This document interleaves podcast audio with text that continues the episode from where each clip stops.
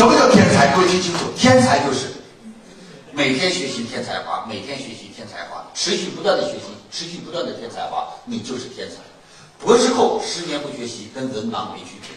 三年以后去过，三年前去过的城市，别说你去过，你今天再去发现大不尽同。OK，是还不是？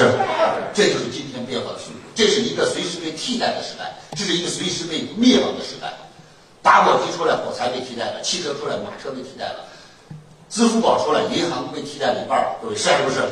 淘宝出来，店面被替代。你们知道今天有很多买门面的人都在骂马云呢？为什么？淘宝出来，门店现在死活没人要了。过去门面房贵不贵？为什么现在没人要？要门面房干什么呀？大家买东西都让淘宝买，于是怎么样？门面房不值钱了。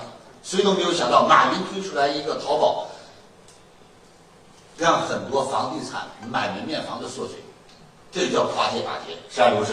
连锁反应，对不对？对所以今天各位一定要学习跟上这个步